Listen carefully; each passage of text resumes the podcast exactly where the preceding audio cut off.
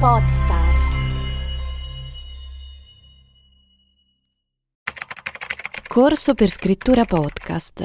Corso per montaggio audio. Mm, no, mi serve qualcosa di più strategico. Proviamo con corso di podcast per il business. Eccolo!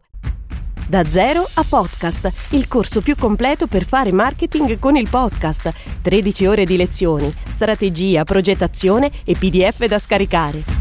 Da zero a podcast, solo su estermemeo.it.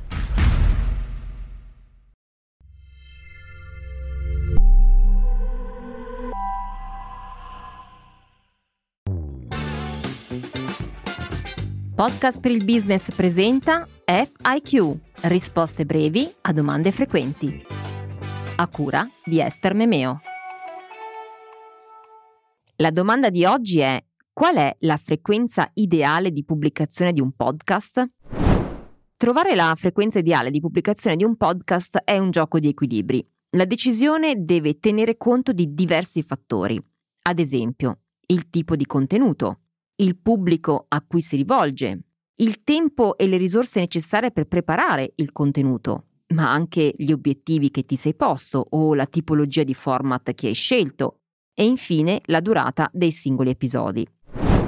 Una delle leve che mh, suggerisco sempre di tenere conto è l'impatto che la frequenza di pubblicazione può avere sull'engagement della tua target audience.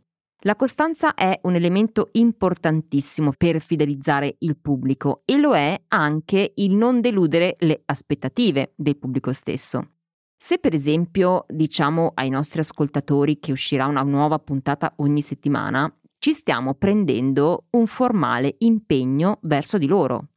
Certo, poi nessuno ci verrà mai a rimproverare se disattendiamo queste aspettative, ma di sicuro sarà molto più difficile fidelizzare gli ascolti se non rispettiamo un calendario editoriale che noi stessi abbiamo dichiarato. E siccome, come dico sempre, il pubblico è il vero protagonista del podcast, se perdi per strada il pubblico stai perdendo per strada gli ascolti, i quali sono una condizione necessaria per raggiungere i tuoi obiettivi.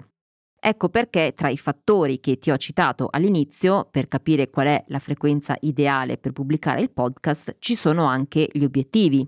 Quindi chiediti cosa vuoi raggiungere attraverso il podcast e come la frequenza di pubblicazione ti potrebbe aiutare in questo. Oltre a ciò, ti suggerisco di valutare molto bene anche il fattore organizzativo ovvero quanto tempo puoi dedicare alla preparazione di ciascuna puntata e quanto può costarti produrla, sia in termini di impegno che di budget, se per esempio deleghi una parte del lavoro di produzione. Per cui non esiste una regola perfetta o fissa per tutti.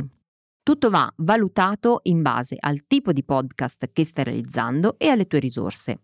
La cosa certa è che questa è una valutazione che va fatta già in fase di progettazione, non a produzione terminata. FIQ Risposte brevi a domande frequenti, a cura di Esther Memeo.